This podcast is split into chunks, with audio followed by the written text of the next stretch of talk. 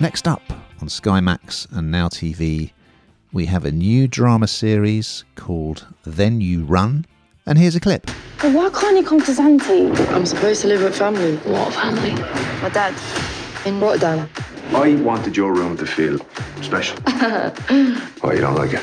I mean, if I was nine. Maybe we don't have to go to Zante. What if we came to you? Let's go have some fun.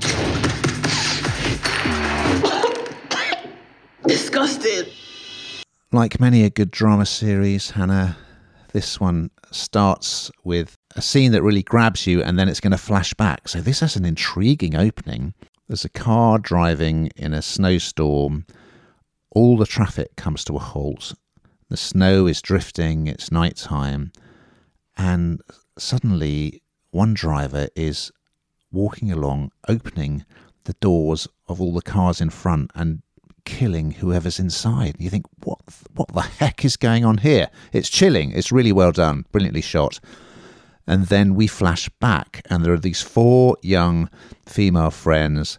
They're at a funeral and they're planning to go on holiday together. But one of them, Tara, played by Leah McNamara, instead is going to Rotterdam to visit her estranged father. Now, we also get another scene where the estranged father is dead and we're going to flash back to when she comes over to meet him and we're going to find out well how do we lead up to that that scene in the snow how do we lead up to the death of the dad so it's not really a spoiler because th- this is in the first few minutes it's really high quality I would say it's got slight elements of Fargo, a sort of British Fargo. It's got elements of the sort of classic Guy Ritchie movies about drugs.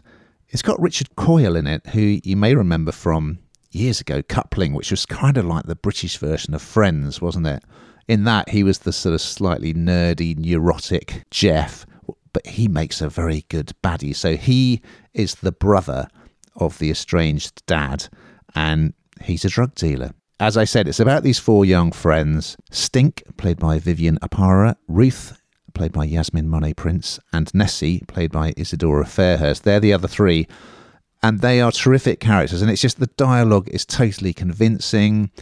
It looks really good. It's funny, but it's also very dark.